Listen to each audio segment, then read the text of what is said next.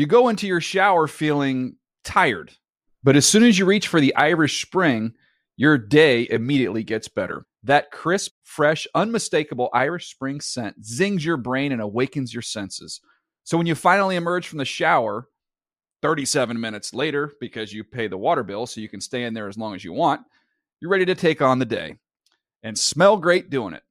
Irish Spring Body Wash and Bar Soap. Fresh, green, Irish. Shop now at a store near you. You know that feeling when you walk into your home, take a deep breath, and feel new? Well, that's what it's like to use Clorox Scentiva. Because Clorox Scentiva smells like coconut, cleans like Clorox, and feels like energy. It'll elevate any cleaning routine to not just clean, but also make every room smell like a tropical coconut getaway. Discover how Clorox Scentiva's powerful clean and refreshing scents can transform your space. Get yours in coconut or other fabulous scents at a nearby retail store.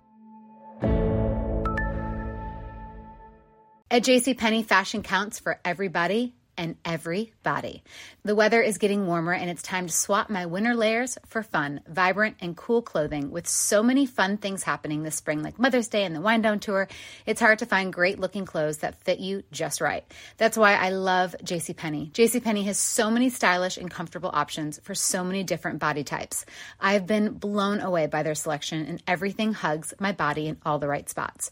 Refresh your wardrobe this spring with style that gets you. Something to wear that fits your favorite moments of the season at prices that feel just as good. Discover brands that get you and put style and comfort first, like Worthington and Liz Claiborne for her, each in women's petite and plus sizes. Here, spring comes in all shapes, sizes, and colors. JCPenney, make everybody count. The Around the NFL podcast. Wishes they were Barbara Sessler. Welcome to another edition of the Around the NFL podcast. Is that Where your did- mom's name? Where did that come It from? is her name. She also listens to the show um, somewhat religiously, so she's go- that's going to probably throw her for a loop, as it did us and me. name Define somewhat religiously, like lapsed. Or Well, I don't want to. a week, I don't want to commit her to it, but I think she listens to it a lot, like almost every show. Dan Hanzus, and I'm joined in a room filled with heroes Mark Sessler, Chris Wesseling, and Greg Rosenthal. What is up, boys? Hey, Dan. I mean, that absolutely threw me for a loop because, Ricky, w- with the money drops, it, we basically crowdsource it. Yes. So does that mean some There was an- stranger on Twitter? Yeah. but but wait, you guys just you guys you guys just forgot. There was one episode like last month where Mark was like, "If I was a girl, if if I was Barbara Sessler," and people didn't know that that was your mom. It was like they it sounded like you just came up with if you Oh, were yeah. a female, you would be Barbara Sessler. Hmm. So it's like a callback to your hmm. own joke that you guys don't remember. Not a lot of Barbaras being born today being named Barbara. It's not a hot. I wouldn't call it a hot, flaming hot name at the moment. Feels like it peaked in the 50s and 60s. Hmm. well, it could come Grandmother back. was I'm not, Barbara. Not calling it peaked, but you know, I don't know if I've ever met a Barbara that's under the age of 40, honestly. I feel like it was Currently. removed as an option. I don't know why. Babs. I have a neighbor. Good nickname. Sort of like how Gary's going to be for men in the next. Yeah, any Yeah. any barbers I can think of were you know on television or movies and a while ago. You know what? I say bring back Barbara. I think it's a very nice. It'll come back. Babs.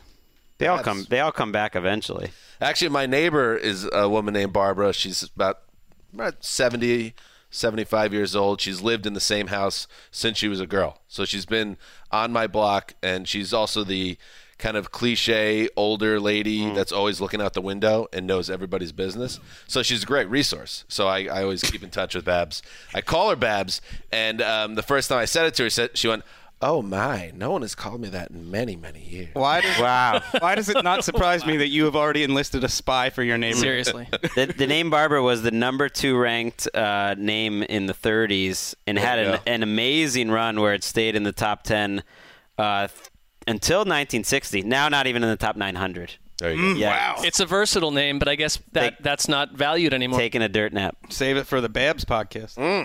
All right. Um, welcome to the Thursday edition of the Around the NFL podcast. Um, we have a very nice show for you, and I, I love any episode where we can interface with the listeners. Uh, that sounded a little clinical, It did. uh, but how about just communicate? That seems that's a little warmer. Share something together. Share. So, there it is. Share something together. So the mailbag uh, makes its return, and a nice job. Got some good queries um, this this time around. So we'll do that a little later. Uh, also, Greg, you are um, you you seem to be in good spirits and awake, but you've been up for a long time apparently, uh, and it ties into our segment. Uh, what we're getting up early for. Mm. What did you get up early for? Well, I, I had a, there was some French Open action that Oh I was God. I was excited to watch, and uh, I got up around 5:15 a.m. Little later than I meant to, but you know, caught you know the match. I What is this? Is it a trope alert? Trope But it, it got it got you it, it got me thinking sort of about Wes's uh, passion for the Reds right now is inspiring. That that's the other thing. Like he gets home from a night out, maybe he's had a couple drinks or whatever.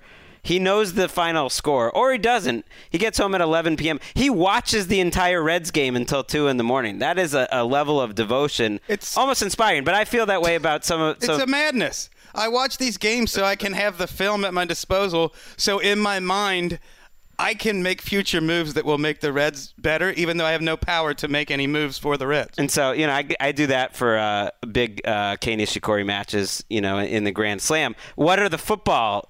What are the football things that are getting you up in the morning? It's been our job for a while here, but what still gets those juices like flowing like a little kid? Now I know you're a Red Sox fan, so you hate the Yankees, but do, do I inspire you that I watch like 150 Yankee games, or is it only because West? I, I know the answer to that question. And he's the Re- he likes. No, the that's Reds. fair. Your your fandom of the Yankees has been tried and true and consistent. I was just kind of The blown. Yankees are easy to root for. The Reds are hard. I was just kind of blown away. Do you, when he gets home and he knows the score, and then he starts at the beginning and then watches anyway. And the other day, I texted him about like a game-winning home run, and he didn't respond for two hours later because he was avoiding texts and watching the game starting from the first inning. And you know, it's like this is madness.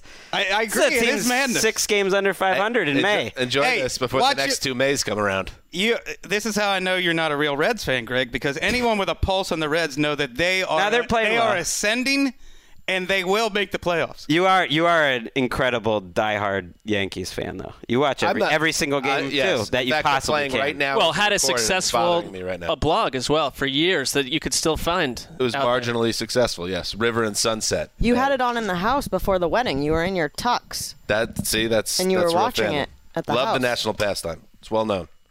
I'm I'm vaguely I had a baseball disappointed in- blog too back in the day. Well, on Blogspot, that's Greg's that is a baseball B blog. storyline. We all were to- baseball writers. Dan's was a quite a B that is a quite a thing. You're the tennis guy. I was Stick with unemployed. tennis. I didn't even I didn't even like watching tennis. I thought five I years thought that ago. you played tennis this morning, and now I found out that you simply probably rolled over in your bed and watched it on your phone or something. I mean, I had to less go, impressive. I had to go out to the main room, make some coffee, but All right. yeah, it wasn't that impressive. All right. So what do we? What gets us up early in the morning for football? Let's start with some news. Hey, oh, speaking of Ludacris, my favorite song, Roll Out by Ludacris. And tune in tomorrow. Maybe I'll sing it. Who knows?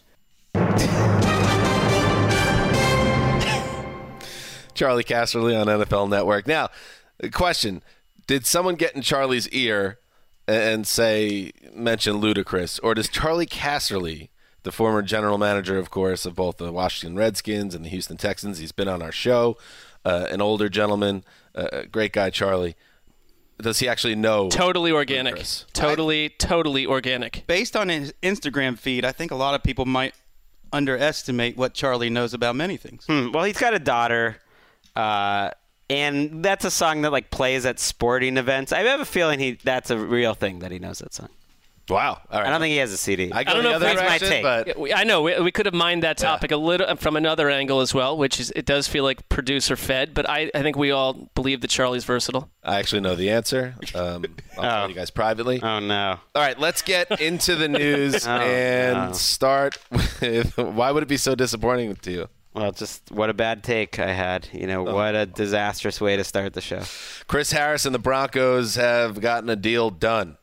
Uh, the cornerback, who was unhappy um, with his contract status, reached an agreement with the Denver Broncos to adjust his salary for 2019. He'll n- now be p- paid just a shade over 12 million. James Palmer reported Tuesday evening. Uh, Mike Klis of Nine News first reported it, and the team later confirmed it. So Chris Harris in the building. This is a four-time Pro Bowl player, a one-time All-Pro selection. He turns 30 on June 18th, and that's a tricky number uh, for a number one cornerback. Uh, but Wes, this is a move that keeps the Broncos in a good place defensively. There was talk that he could be trade bait around the draft. This is a much better outcome for this organization. Yeah, it feels like all sides win here. He's th- he's going to be 30 years old. Um, like you said, four-time Pro Bowler, still one of the best cornerbacks in the NFL. Their secondary sort of fell apart down the stretch when he was injured. And it still seems to me like this was all about making sure he gets as much or more than Kareem Jackson gets this year. Hmm. That that's a great point. And and it's doing right by a guy who's been one of the better bargains in the league for a while. It's a couple times late, lately that a team just decided to do right by a guy they didn't have to. The Patriots, Edelman, this with Harris. You don't want that employee coming in who's really not as good as you, making more money.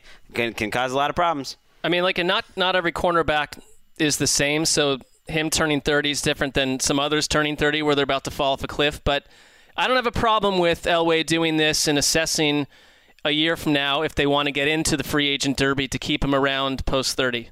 This is a very much a win now uh, defense in Denver, and that that secondary group with Kareem Jackson, who's uh, 31, and um, Harris, who's turning 30.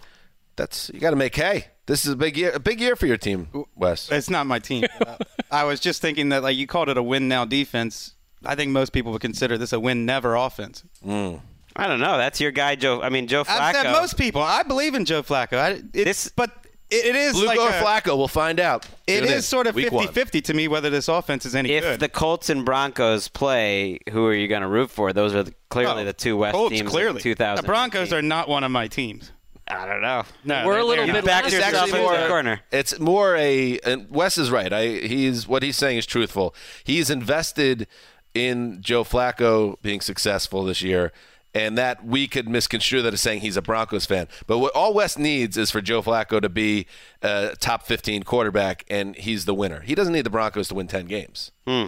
I like how you boiled this down to winning and losing on my end because this might come back. Their later. season's mostly about you at this point.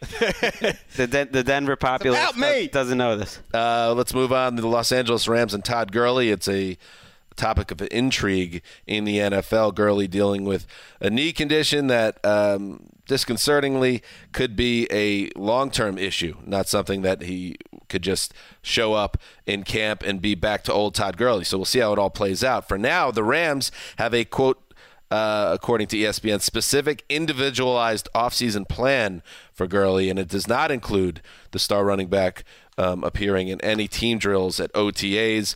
Uh, here's what Sean McVay had to say. That was what we felt like was the best for Todd when Todd and I sat down, and it's been really good so far, and we feel good about it. Mark, uh, do you read into this at all? I don't know why they'd have him out there doing much more than nothing because there it's. I, I think in, there is something going on with Todd Gurley that they have been a little strange about from the start. It's on my radar. I really think that the drafting of Darrell Henderson, who I think is a role player for them, but someone that Les Snead said gave the Rams an Alvin Kamara skill set that they wanted to use, that he could have a big role. I think it's just they've been kind of telling us whether we want to hear it or not for a long time that hmm. Todd Gurley is not going to necessarily go get 350 carries, that they are trying to elongate his career and keep him as healthy as possible. So why would you be putting him out there in late May to do anything right now. The last three seasons um, for Gurley is age 22 through age 24 seasons. He's ranged between 256 and 259 carries. He's also had between 40 and 60 catches as well. So this guy has been a touch monster for them. Around you know probably averages around 300 touches a year in his career. I'm going to set the over under right here for you, Greg Rosenthal, for Todd Gurley touches in 2019 at 237 and a half. Hmm. I was assuming I would go under with every, any number you gave me, but that's I'm going way over. that's on a one. pretty low number. The, he has averaged in the last three years uh, over 320 touches per year, so that is a big drop off. That's uh, this year's a lot different than last year, though. Yep. With what we're hearing, I don't know. That's I might go under. set it low.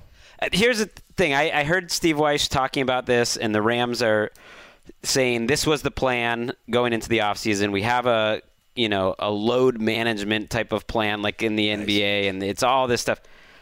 No, it, it's significant to me. I think it's quite significant. And I'm not. It's not an alarm bell, but Saquon Barkley and Ezekiel Elliott and Christian McCaffrey and Derrick Henry and Frank Gore and Lamar. Like none of these other guys are have these sort of plan. You know, they're not sitting out of OTAs because people think that there's value to OTAs. I think it's everything it's- we it's don't know about. Todd Gurley. It's eye opening. I agree with you. Let's move on to news involving Wes. Speaking of your uh, love of Cincinnati, their football team is the Bengals, and uh, head coach Marvin Lewis spent years and years and years and years there. Too well, long, Marvin Lewis is an idiot. He toiled. Oh, he toiled in Cincinnati uh, forever. Finally, uh, parted ways with the team and was uh, unattached for a while. But now that is no longer the case. He has joined the Arizona State football staff, led by head coach Herm Edwards. Uh, Herm Edwards and Marvin Lewis together, and I have a statement from Herm. Uh, that I'd like to read. Can we some missive music, please, Ricky Hollywood, if you have it.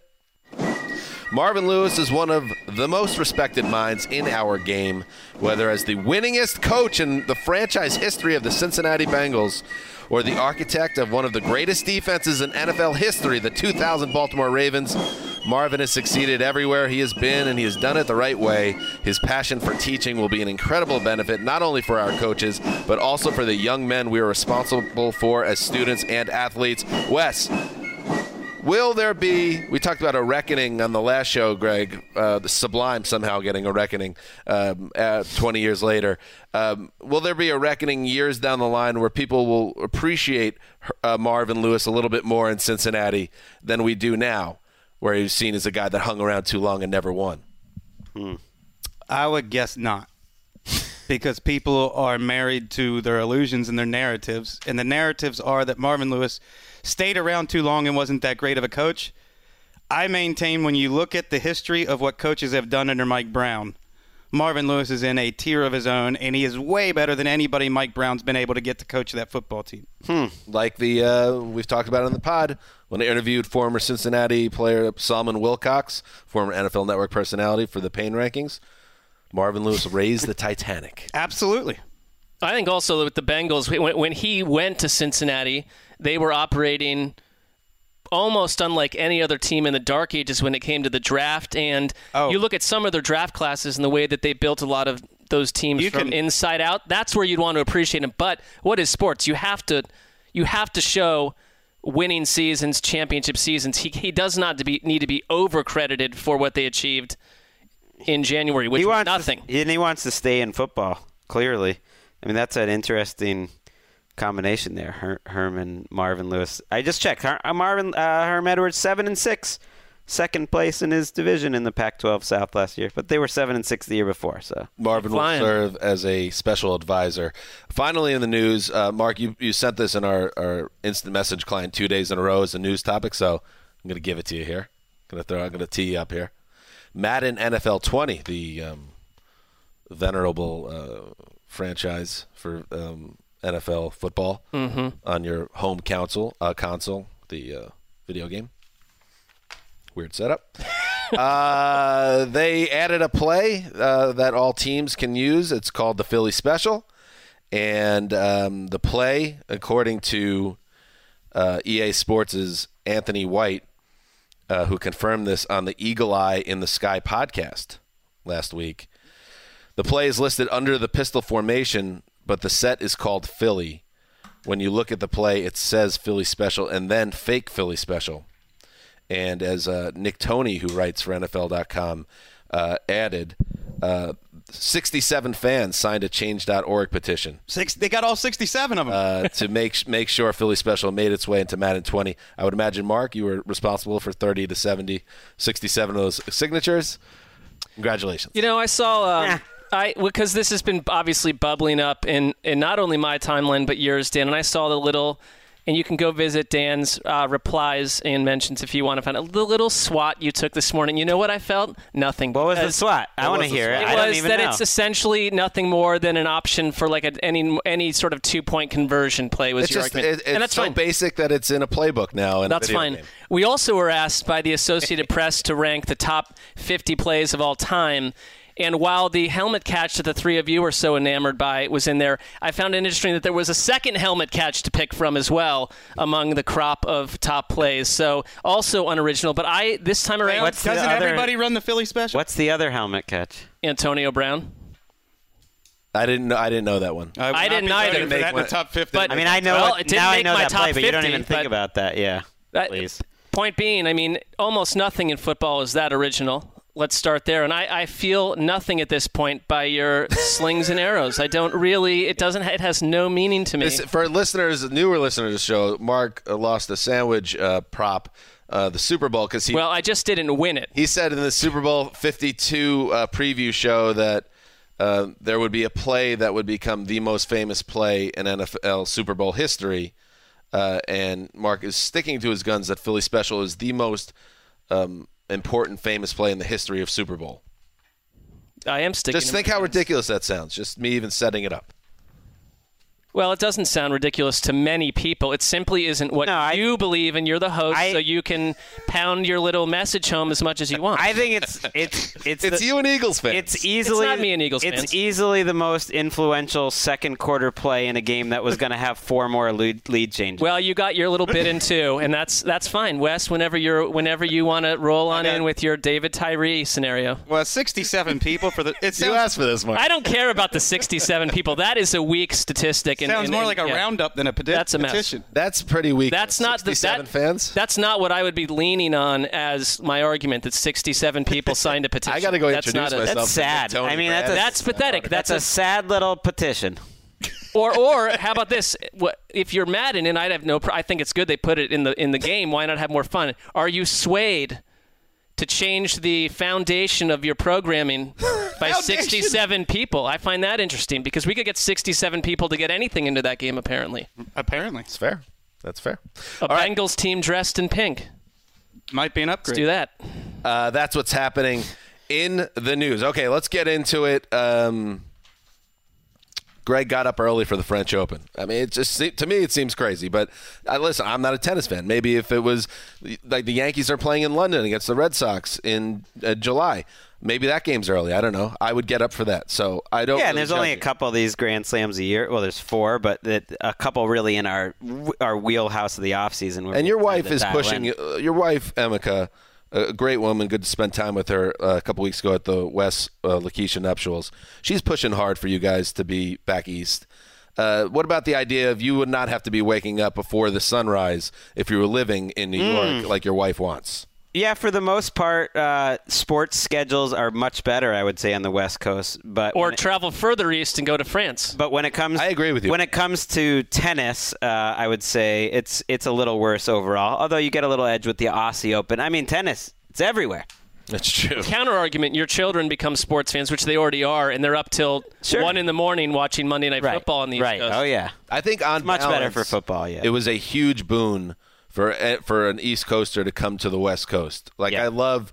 For we are talking about baseball. st- A lot of the games start at 4 p.m. That is beautiful. I love it. Or by the time my wife is home, she doesn't have to. When we lived in New York, uh, she get totally get uh, she got banged and not and not in a good way. She would have to sit there and watch the Yankees. Uh, now when she's home from work. The Yankees are done. They're wrapping up. Chapman's on the mound. It's a good situation for you and Emma. For us, Sunday night Yeah. football. Yeah. So you're Instead of us- saying now that now that she gets banged in I a mean, good it's, way? it's much more positive scenario now. This is now. a family podcast, Greg. you said it. I used to love when I was younger, like pulling down a West Coast Vince Scully game or like a UCLA basketball game back when the O'Bannon brothers were playing. Dan sweating. That was inside fun because you could stay up late and you could watch it. You feel like you're getting away with something. or You're like up- uh, March Madness, where they'd click over to the West Coast games late. I miss the East Coast side of it, but not as a parent, not as all that stuff. Also, with technology, you can watch a game the next day uh, on your own time, whatever. As Damashek once said in a, a different situation when we would go to a Dodger Stadium game, a day game, you're, you're cheating life. Mm-hmm. You know, when you're watching daytime sports sometimes. Okay. That's what's happening in the news. What? what uh, oh, no, I already did that. Now we're talking about what you're getting up early for. Okay? Oh yeah, we started that. Yeah, That's we started that. That's how that whole thing started.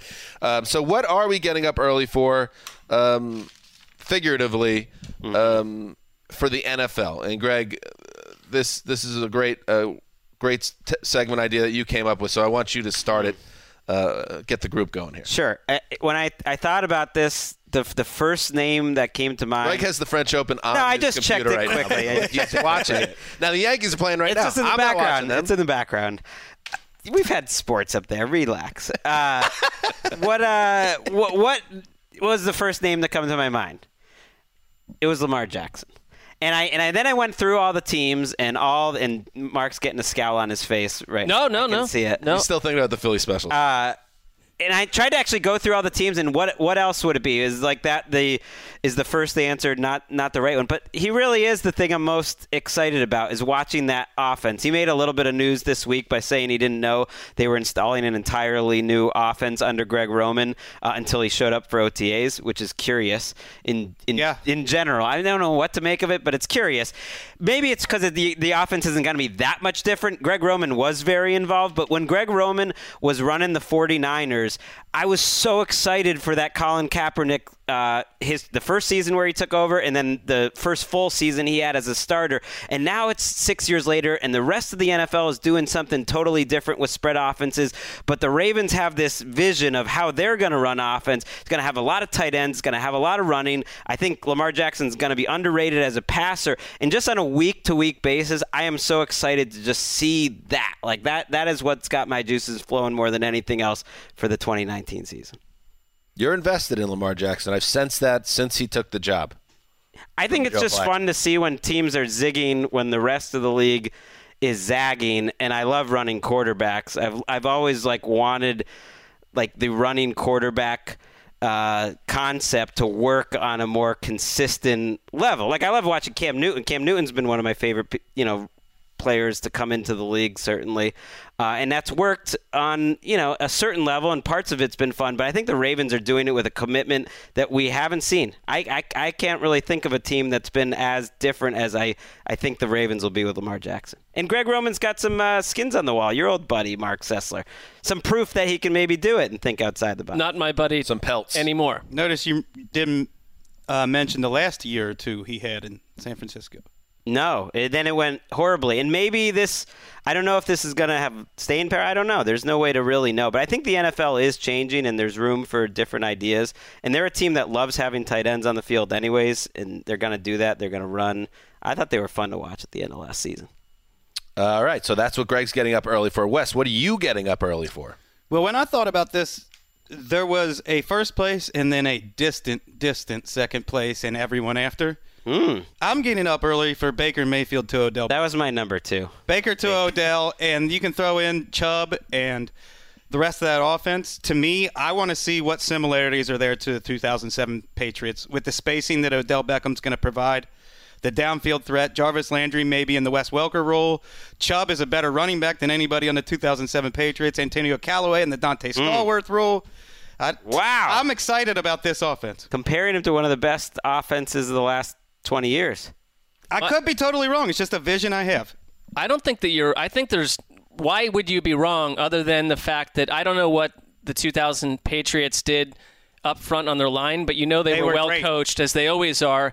And Cleveland to me has question marks, and we've mentioned this every time we with the Browns. Left tackle, right tackle, and frankly, you're going to be starting a second year player that barely played last year in the interior line too. So that all needs to work out or what? Like you can't have Baker Mayfield running for his life back there. I mean, they the way they coached a pretty questionable line last year at at the tackle spot is encouraging. They were but pretty can you good. do that twice, They were, their line was fine last year. It didn't really especially get in at their post way. Hue Jackson. Right. Post Hue Yeah. Jackson, They- it was. He was Baker was one of the least sacked quarterbacks in the league when Freddie Kitchens was calling. I mean, that was my other. That would have been my second option. I just figured in this room. I mean, who? How could he not be excited That's about interesting. Baker? You're bringing up the, the 2007 Patriots, which, which to me, there are other offenses that I think have even surpassed them now with yardage. Uh, there was a couple other. What was uh, the Broncos in 2000? right, but that's but I'm saying 13. But I think still the that's that's the best. And Yeah. I and I think uh, the only thing I would say to that is Tom Brady was the greatest quarterback ever at the peak of his powers that season. Could Baker make? but heading into that season, he had never even thrown for 30 touchdowns, much less 50. Right, but I'm just saying the idea Mayfield would have to take a pretty huge leap to be Tom Brady. I mean, I think if if you take the Baker Mayfield of November and December, he could easily throw for 40 plus touchdowns hmm. this year. We love quarterbacks ultimately, and like to me, Mayfield's the most exciting quarterback to come into the league. I don't know since I've been covering it. I mean, Luck is up there, but in just in terms of my hopes of what his career might be like, I don't know. I, there's not no one else I can think of sparked that much excitement, or at least in my mind, going into the second year. Big part of sports. It's one of the reasons why Favre remains my favorite quarterback to watch of all time because he was the most fun. Mark, how about you? What are you getting up for? Besides the Browns. Can I give you an A and a B because I, I like a little I like chaos um, more than I can't wait to watch this three technique you know battle wits against a guard. So. Um, two things, and it actually to counter Greg. Um, to you would think I would Out there never with an abacus in a chessboard. Yeah, there's some brawn involved, I believe. you would never think I'd go Ravens, but I think that we may get um, in this newfangled offense, and, and I do think that you've got the right coordinator there to do it all. Taysom Hill Part Two potentially with Trace McSorley because they've already come out on record. John Harbaugh multiple. That's what gets you up in the morning. Well, ju- just because no, because I have actually. A, B, and C. Because Part B would be the Cardinals' offense because it's new, and we've already dug into that a hundred times. But the idea that they have this guy that they're going to use all over the place in an offense that I think will be very unpredictable with the Ravens to begin with, and they didn't draft him to be a non-quarterback. They said they're going to use him all over the place as a quarterback too. I like that kind of player. Taysom Hill is one of the most intriguing guys out there last year to me. I think that's fair. I wonder if Trace McSorley's going to make the team. Is he I a think seventh he- round draft pick or a sixth round draft pick? It's yeah, I'll it's part. you It's part I of think he piece, will though. make the team. I'm banking on that, or my point has zero oomph behind it. Um, my third thing. How about what Taysom Hill does for a second time around the league? Well, that's that's that's right up there too. My third thing is which desperate team just before the deadline trades a second round pick for Colts backup Jacoby Brissett. It's going to happen. You think they're getting a second? For- Yes, I think Ultra Chaos is going to unfurl for two or three teams, and there's going to be a bidding war for Jacoby Brissett. Wait and see. I like this. Book it. Because if chaos does happen, then you could the Colts Right. could hold the team over a barrel Well, and Mark's, get that second. Mark's been in the take game a long time. You don't want to be the last person to the take. Anyone shows up on McSorley corner, Brissett, Brissett fever. Mark's like, I'm already there. I'm already there. The corner is crowded. Pick a new corner. The Brissett one's actually because Brissett, you would think like that peak corner was a couple of years ago. You're getting back in when everybody kind of moved on from Brissett. So you, I like Jacoby you're, Brissett. you've come out on the other side of take corner and you're back on first take. I, well, I, I don't know if I was there to begin with, but I'm I am there late, but I'm the only one there now. Which is a- Second rounder, you think?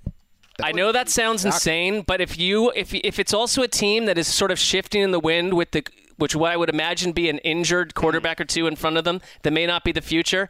That's not a crazy thing to give up if the per if It'd the have to be like a staff believes in Vikings team Brissett. that's like five and two or something like that. Right. You know, and loses Cousins. right, 'Cause he's or maybe at the end of the year, Right. and he was one of the most sacked quarterbacks in the NFL when he played. that's all in the past. The future is bright. What gets me up in the morning is kickers. You know that. Everyone knows. You know, uh, that's true. It's all I care about. So um, uh, I decided to take a spin around the league just to see some of the good, like, solid kicker battles. And like Wes's, oh, the the 2019 Browns are going to be the 2007 Patriots. Uh, that's fine. I'm more interested in the 2019 Browns kicker battle. Let's start there, uh, where uh, Greg Joseph, who you know, Mark, Mark, you know, up and down last year. To be kind To, yes, to be kind. uh, and you got Austin Seibert in there as well, and Mike Priefer, who's uh, the new special teams coordinator. He likes both options, and uh, he had this to say: they're getting better as well. Uh, it's a work in progress, but they are both very strong, very talented. I'm excited where they're at. Uh, and it's a fluid competition in Cleveland. Uh, spinning on to the Giants, where Aldrich Ros- uh, Rosas, Rosas, One of the best kickers in the league. one the of the best. Uh, and you would think, oh, he's got it done. Uh, Pro Football Focus had him as the best kicker in the league. I think he was second Wow. All Pro last year. Um, he is only the fourth Giants kicker ever to make the Pro Bowl. Well, why is Joey Slye in the building? Camp leg. Uh, Camp leg, perhaps, but Rosas, uh, Joey Slye. Joey Slye. Yeah. That sounds like a name you made up.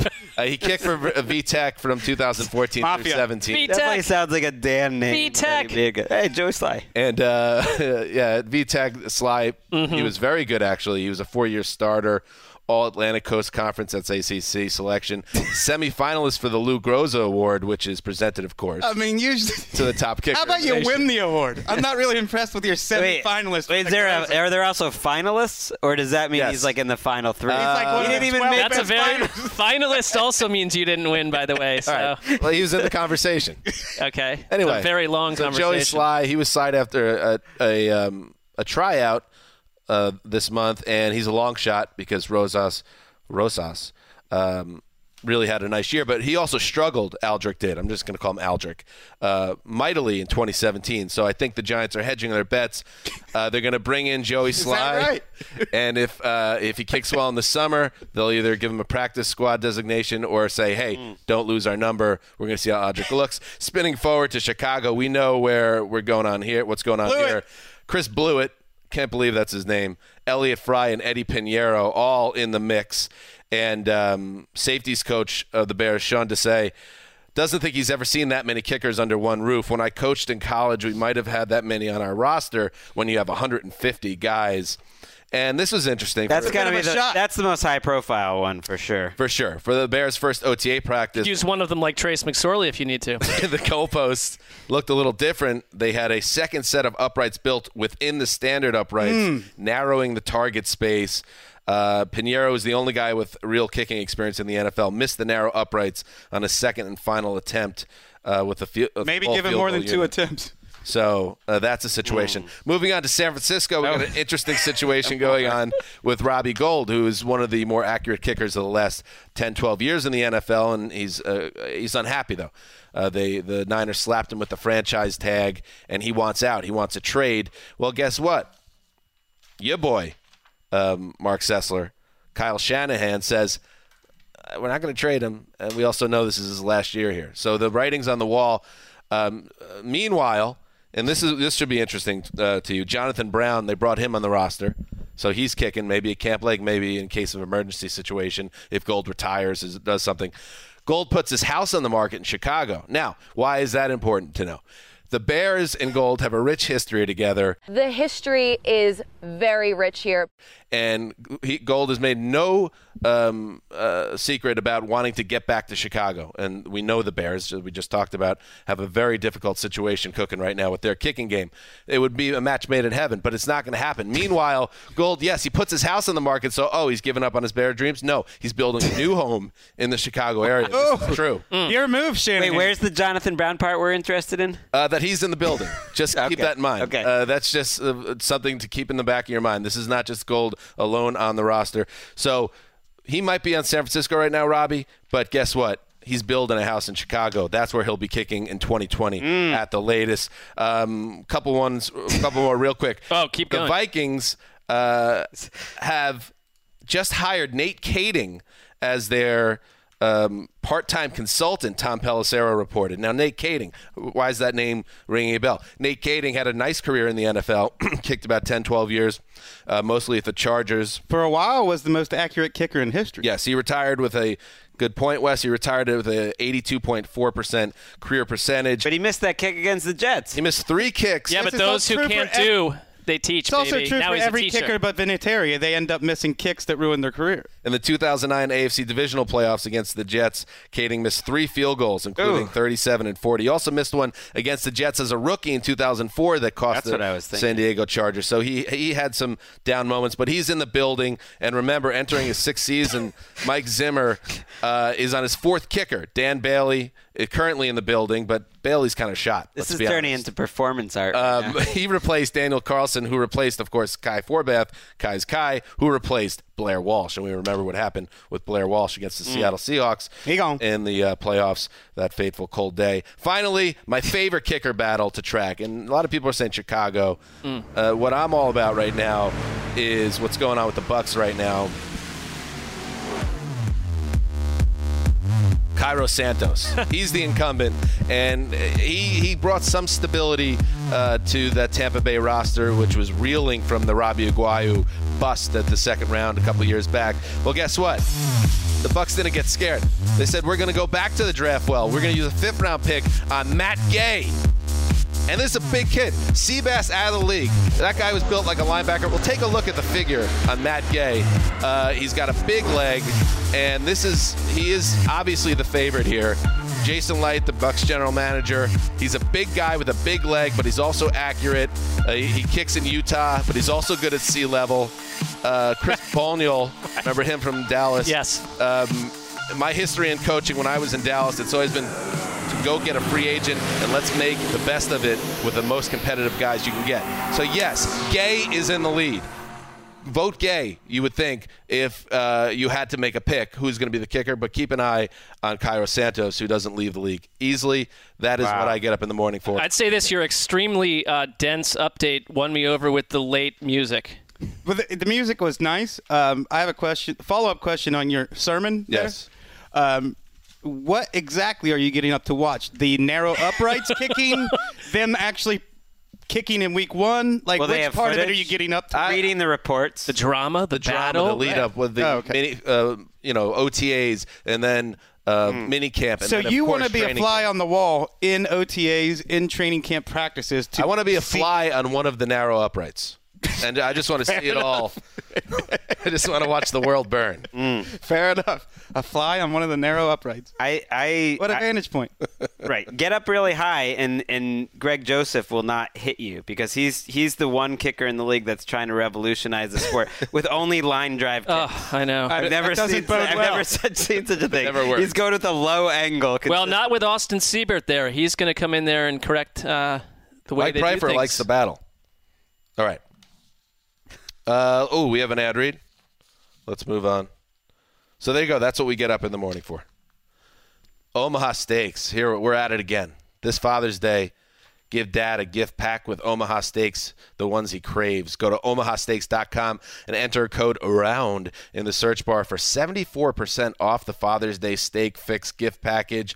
That's a $235 value now for only $59.99. Now, uh, Ricky, I don't even know what to order. There's so many great options. They have so much, Dan. Like what? Like they have two tender filet mignon. That's the nicest cut of meat you can get in the business. Yeah, and also two bold top sirloins. Wes, mm. you ever put that in the Joule sous vide? I've not done the sirloin, no. I feel like But I it'd be will. a good natural fit. What about two savory pork chops? I've done pork chops. Oh, what yeah. about four Omaha steak burgers? Too Good. much. Next Wow. on my list. What else? Oh my God, four massive gourmet jumbo franks. You know that one I'm gonna have to come around on, but I like that it's here and I'm, and I'm keeping an open mind. Yeah, but your children would enjoy, I believe, hot dogs. Right. a Yeah. You're meal. you're cooking for this many people. It's the party pack. Right. You want to have a variety because different people have different tastes than yourself. Well, let me tell you what's going on with the Franks these days. You know, back in the day, it used to be all the you know the bits of the animals that nobody wanted because you don't want to throw that away. What these gourmet companies are doing, you you're throwing the brisket in there. Sure. You're throwing the best cuts of meat into your Franks, and now you've got a great sausage. There you go. Wow. Yeah, Well four massive wieners, um, four crispy chicken fried steaks. That's good. I had never had one. My wife's from Texas. Uh, Oh, they're so good. What is it? A chicken fried steak is basically a steak That's uh, fried. That's fried, but With it gravy. has the what you see on fried chicken. That type of batter around it. Drop it in. It's not healthy, but it is It delicious. tastes delicious. Yeah, with the right, it's underrated. You can't. It's, Yes. it's not an everyday thing, but it's underrated. Go to go to a southern state. They'll Fort Worth, Texas. take care of Have you ever had all beef meatballs? Probably. Well, they're in they're in this too.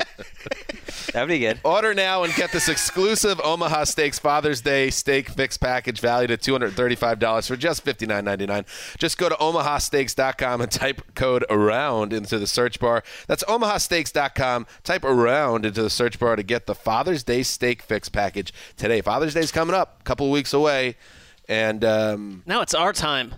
it's out. Yes, Enough with Mother's Day. Let's get to what wasn't counts. going there, but Well, I mean, if you are a parent, you know that Mother's Day typically is a day where the mom, in some cases, in urban settings, vanishes for the entire day, and dad is thrust into a 13 or 14 hour parenting scenario. Well, now it's Father's Day. What's going to happen? Hmm. It's going to get real. Where are you going? How, well, what about your own? What about Like- Barbara? likely though? nowhere. What about Barbara? You, you Babs. Well, it's different when it's your mother. I, oh, I wish only uh, rest and relaxation for her on any day. That's fair. All right. Let's get into the mailbag. Uh, we asked for questions. You gave them. Uh, you gave us some great topics to chew on. Uh, Wes, we'll start uh, the the wedding. Now it was um, almost two weeks ago. Well, not a week and a half ago. Uh, and people are asking Cody Winters, uh, Lego Bucks fan, who caught the Paramore's bouquet? There was no throwing of bouquet. There was no garter belt stuff. We didn't do all the traditional. There's wedding no cake. Oh yeah, you skipped the cake thing. Nice move. Oh, there. yeah, you didn't do the cake Cake either. thing's over. No, we had cupcakes and like a sweet station. Right. I, know, But I didn't, didn't- think that's the first wedding that didn't involve the cutting of the cake and the putting it in each other's face. And Well, look, I don't need any of that stuff. And if Lakeisha says she doesn't need it, that's music to my ears. Plus, it- it's like at that point in the wedding, you're ready to just start letting Getting loose, Let's have, yeah. let's have, let's Right. stop Not for the pomp and fest- circumstance. Exactly. my And then- responsibilities are over for the night. And the and the tossing the bouquet thing, which I you know it's I like it because it's sort of a wild card scenario. Um, it's a pressure cooker, I think, for the collection of women trying to catch the bouquet. That's why they're out great. there because you uh, you haven't figured anything out on the romantic front, and now you've got to win in this athletic it's event. like a, a combination of some sweat, a little bit of desperation, and then, you know, some, some fun as well. But it's also That's enjoyable aspect. I think it's meant for people in their 20s. And like Lakeisha's, you know, late 30s. I'm in my 40s. There's less of a. There's not as many people left to catch the bouquet. That's fair as well. All right, let's move on. Poop Stokes says, uh, has this to ask How come Doug Pederson gets no love as a head coach? Won the Super Bowl with a backup along with a playoff game the following year. There's an argument he's better than NFL glory boy Sean McVay. I think Doug Pederson gets a ton of credit. I, I never understood these. Why doesn't get? Why doesn't he get any love things? Because I've heard nothing but love for Doug Pederson for like two and a half years now. he wrote a memoir. Well, He's anybody can doing write a fine. memoir. Well, I'm just I know saying, where this like, is coming from. The of- Eagles fans were upset. There was some ranking because because I remembered in my mentions where McVay was second and Pederson wasn't in the top five or something, uh, just by some I think it random. gets a little bit sporting overlooked. I think he got hurt because, namely, had Frank Reich not taken the Colts job and Josh McDaniels had, we would still be puzzling over who was doing what with the Colts or with the Eagles. And Frank Reich did not help Doug Pederson at all by going to Indianapolis and totally transforming that team. It's a fair point. It'll change quickly if Carson Wentz is half as good as like the OTA reports, which is like he's lighting up the skies. But I, I, Is that how they say it? to your point to- to Reich, Reich obviously went to Indy and had a great year, but Pederson they had they won or they got a playoff spot and they won a playoff game. So Pederson didn't Right, come in the end- terribly in But that's Yeah. why I don't think he's. I don't think Yeah. anyone's like thinking, "Oh, he's actually the twentieth best coach." He's He would be in my top five. yeah. He's on the right side of the. Um, what what did we decide was the? I, I call it the Garrett scale, but I, I people weren't in agreement. Oh, because Garrett is quite obviously below the average, the median. I, I find him to be the prime meridian, but I was curious. That could work. The Garrett scale. I mean, Marvin Lewis. Marvin Lewis it was Marvin Lewis. It's for a while. everything Bengals fits right in the middle. So Uh, Richard at not that hunter asks, "I'm a fan without a team, having abandoned the team that left San Diego." That being the Chargers. I'm thinking of becoming a Packers fan. Can I make the change before Rodgers retires without being a bandwagoner? Interesting. Yes, I think the fact that the Chargers left you, you can do whatever you want. And I who agree. knows? If you get sick of the Packers after a few years, jump around. I don't know. There's no rules for you now. I think it's twofold. You cannot be killed for picking a new team when what happened with the Chargers happened. Totally cool with that. You cannot jump on the Packers and not absorb people calling you a bandwagon. You just got to let you got to own it. You got to explain why, and you got to. Oh, That's where your heart's leading you, though. That's fine What though. you gonna But you can't. You, you're jumping onto a a night into a nice scenario. It's most rewarding when it's organic. You can't just say, "Oh, I like watching Rodgers." It has to be like during the season, you just find yourself pulling for this team, and then over and over, that ha- keeps happening. Like Wes and the Broncos. Wes is like, get me to my honeymoon. Get me out of the studio. Uh, moving on, Justin Frick uh, asks, uh, what take did you have that crushed you the most when it turned out to be wrong? Ooh, I mean, no shortage of uh, options here for any of us here in the studio. We've done um, like 900 episodes. So, uh, Mark, we'll start with you. Uh, there's a lot. Um, honorable mention anything I ever said about Colt Lyerla, uh, the tight end who came and went very quickly, who I was convinced was Gronk Part Two. Um, I remember lighting up. Did he have legal issues or Yes, Yeah. as did I believe the next person I'm about to mention, although maybe to a lesser degree. Um, when the Browns did not, after uh, all the players were cut in training camp, signed Duron Carter to become their Oh, number yeah, one wide remember that. receiver, and I spent You were I think large parts of Sunday into Monday texting the three of you, super annoyed at Ray Farmer and the Browns. The low moment. Perhaps he knew what he was doing, Ray Farmer, back then. Briefly. The, anything else? Those are your two. Uh, I think Oh. the fact that I wrote a letter to Zach Mettenberger did not um, come out too I thought well. you were trying- maybe going to go with um, maybe the most famous making the leap of them all, Toby Gerhart. Well, I mean, anything with making the leap was suspicious. But I mean, I, I started writing every Browns quarterback since we've been doing the show. I mean, there's no end to. I thought Eric Mangini was Bill Belichick part two during part of late, latter stages of 2009. Who knows? Um, Browns draft day, that movie review. It, that you know what? I hate to shatter it because I still get 20 of these mentions a week. It, it's not even in my top 200 movies.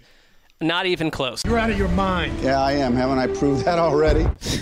Well, 20 mentions a week on draft day. Wow. I they're well, ruthless. when our friend um, Connor Orr did a breakout special on draft day a couple weeks ago, Right. For. SI.com, yes. Yes. just it's like Yeah, that- I'm logging off Twitter yeah, for the that- week. I'm sure I, he did a great job with it, but I I got pulled into it. It was full of heart from start to finish, they say. They do. Wes? There are many different ways for human beings to be wrong, and I feel like I've run the gamut on all of them. Uh, but have you ever heard the uh, Jackie Robinson story about loud wrong? No. So 1947, he is a rookie, and there's also a pitcher on the Brooklyn Dodgers named Dan Bankhead, who was a Negro League veteran. So there were two black guys on the 47 Dodgers, and they were in the clubhouse arguing. And Don Bankhead turns. Don Bankhead's in his 30s at the time. He turns to like a 22 year old Jackie Robinson and says, "Jack, not only are you loud, you're loud. You're not only you wrong, you're loud wrong." Hmm. And I was that for Nick Foles. Hmm. That one I don't regret because he good for him. He went on to have a great career. He proved me wrong. Byron Leftwich. That's the one I was loud wrong on hmm. the longest. I thought he was going to be a great quarterback. And one of my friends uh, from Cincinnati reminded me last week at the wedding about going on about Byron Leftwich for years and years and years and just being totally wrong. There was a lot to like with Byron Leftwich. I think I learned something from him. Like I don't think I knew enough about football at the time to know that you can't take a long windup before you throw the ball. Yeah. Um, I'll stick with quarterback Tom Brady. Um, gradual decline. I stand by the logic, uh, even looking back now. It was before. This was going into the 2018 season. I This believe? was going into what was their previous Super Bowl before this one? 2016, 2017. coming out of 2016 after the They've Falcons been won. in three in a row. So t- oh, 2016. Yeah, sorry. Yeah, so he was entering his, I believe, age 39 season, and and we had never seen Warren Moon had was functional, I believe, around that age, but I, I felt that this would be the year, or that would be the year that he fell off, and um, I think he started very slowly that year, and it wasn't looking too terribly, uh, but he came on like a banshee. I think he might have won MVP. I, I think he. I mean, he's been doing lots of things. He ended up since performing very well Yeah. uh, la- that year, won the Super Bowl, and I think he's been to two more since. Uh, so I think I got that one wrong. Now, uh, he is now in gradual decline, and, and anyone who disagrees is just they got the blinders on because you know they are uh, Patriots fans and they can't see reality. But I was easily two years um, ahead of that in a bad way. But I you think that's my realize it's just because he's getting old. You're like, oh, I can see it. It's like you're just fighting time. It's not like you That's are what I was- seeing this player going right down. Right, Right. I was banking on the history more. I think he came in his play. second for the MVP that year, and then won it the next year. Right. So yeah, they've they've made three straight Super Bowls since then. It seems like it's a bit of an exhausting hill to stand on where you're sort of slow, in slow motion, rooting for the demise of someone who keeps hitting mountaintop moments over and over. Yeah. and it will over. end though. It will end. The theory this year. This has is to it. end. It's over now. I said that for five years. This is it. When I when I you know, we got we saw this question ahead of time. The the takes that hurt me the most were when I was doing fantasy football. Those would Mm. keep me up at night when I really was on a, a hill for someone. You really nailed then- Antonio Bryant And then would be when it would be wrong. One that stands out is Lamont Jordan. I think I Mm. ranked him like fifth going into the season, and he was very generic, and that pained me. Ronnie Brown multiple times uh, pained me. Tatum Bell was one I, I remember. Really, you know, it's like, oh, Tatum Bell, he's gonna have to beat. Quentin Griffin, that'll be easy. He's going to be the in the next Broncos Broncos, back. And then it's like when you get those wrong, there wasn't even Twitter at that point, but you would just get 50 to 100 emails Oh. of people that were uh, upset. So much more personal. right. It's just like so many emails, and uh, especially when it was like a player that I legitimately really liked, like Lamont Jordan and that Ronnie feels Brown. laborious. It like double hurt. Kevan Barlow was one for me. Oh yeah. yeah. Um, two more questions. Michael Healy at Michael J. Healy. Um, Mark, this is actually directed at you, but I'm curious what other people think. Who is your favorite Spice Girl? Um, Who is your favorite Spice because we did discuss this a little downstairs, and I I think that the 20 year old, 20 something year old me was all about Baby Spice. The 30 something Hmm. Totally year old me was way into Sporty Spice, but the me of today, and there's no one even close. Scary Spice, Mel B. I think she'd just be fun. She's got some skeletons in the closet. She's not going to judge you. She's just going to have a nice, you're going to have a good old time. She's been number one on the list for me the whole time. That is uh, really Wes. Oh yeah, Mel B. Come on. I get it. Makes sense. By the way, I've never heard anyone pound the table for Sporty Spice. Yeah, that's a first. I I think that's maybe the appeal is that it's not the one everyone's always going on about. It's like Yeah, well, I was definitely cliche ginger. I, I, I love the Geri Halliwell. I was Oh, that's cliche. Well, I would have thought I would have been uh, Victoria Beckham. What, what was Posh? Posh Spice. Really? Huh. I don't At the time, I, sure. I don't find posh to be attractive. I mean, David Beckham does. you're, you're digging too deep here. Finally, last question. Good. Sp- oh, by the way, Vulture, uh, which is the New York Magazine uh, culture blog, just uh, ranked every Spice Girls song. every song Every song. feels like a tiresome chore. I'll like two of them. Wannabe was number one, where it deserves to be. Got it right. Feels like How long does the list go Only on? one that anyone knows. maybe get more sleep Oh, that come week on. instead. There's there's like five or six decent ones. There's only 38 Spice Girl songs. How about that? Still feels like a long assignment. Catalog's only that. You know, yeah. Who would have thunk it? You know, burn bright but brief. Finally, um, this one from our old friend uh, Tristan at reject underscore CKY. What's the latest on the Delaware saga? Are your children still suffering at the hands of a merciless Greg Rosenthal? Whose Will children? they ever Ours. be happy again? Release the tapes. Release Help the tapes. I'm so hungry. We need your help. We need this. Come on, Greg. We are the future. Will you be my dad? Um, We need of course, help, Greg. Greg Delaware. Who asked, "Will you be my dad"? I think that had to be Jack, I believe. I think so. Yeah.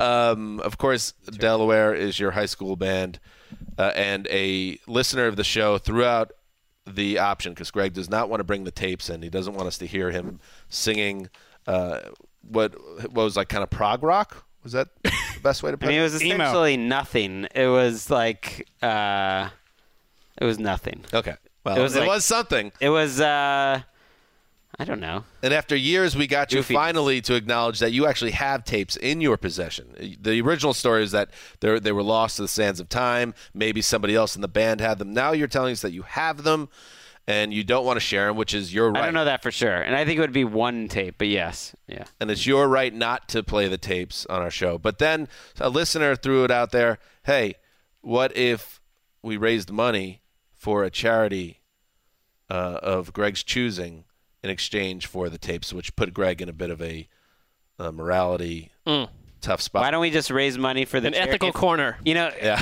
the definition of charity ethical is you're doing something without expecting something back. So that's that's. you But know, that would just be do great. it. The kids are Just- asking of just you. do it. But that would be Release the great. tapes. And and if the world was just just charities for nothing else but charity, uh, and there's no strings attached, that'd be great. But that's not what's being laid out. There'd never be an ice bucket challenge. Right.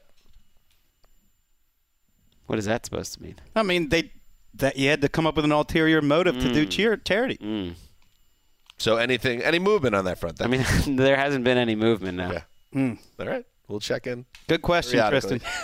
Uh, all right, that's it uh, for today's show. We got three shows next week. But Jack, if if you do need a new dad, like you know, we don't we need an extra bedroom, but come on over. he just shows up at your door with a little With a suitcase. pencil stick? Yeah, pencil stick. Um, all right. Um, yeah, we'll be back with three shows next week. Wes, you will be out of town on your honeymoon. I will be on a beach somewhere. Be. Well deserved. South of the border. Beautiful. Uh, but we will have some guests sitting in the West chair, starting with old friend Lindsay Rhodes. All It's been a while since we uh, had Lindsay here in the studio, so we're very excited. Um, and um, I'm sure there'll be some other surprises along the way. So that's it for today's show. Dan Hanzus signing off for Quiet Storm, the mailman, the old boss, and Ricky Hollywood behind the glass.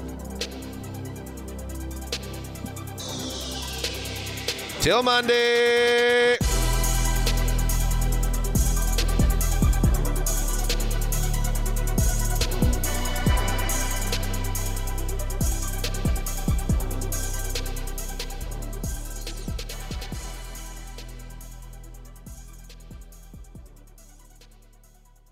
Put your money where your mouth is. I didn't know this existed until like the day after I got married. Oh, really? Okay. I didn't know that. Oh no, I forgot my manly band. You could get it. Go get it. You might as well get another one. Oh no, I forgot my manly band. oh no. You go into your shower feeling tired, but as soon as you reach for the Irish Spring, your day immediately gets better. That crisp, fresh, unmistakable Irish Spring scent zings your brain and awakens your senses. So when you finally emerge from the shower, 37 minutes later, because you pay the water bill so you can stay in there as long as you want, you're ready to take on the day and smell great doing it. Irish Spring Body Wash and Bar Soap. Fresh, green, Irish. Shop now at a store near you. Getting ready to take on spring?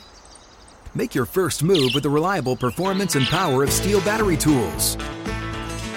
From hedge trimmers and mowers to string trimmers and more, right now you can save $50 on select battery tool sets. Real STIHL. Offer valid on select AK system sets through June 16, 2024. See participating retailer for details.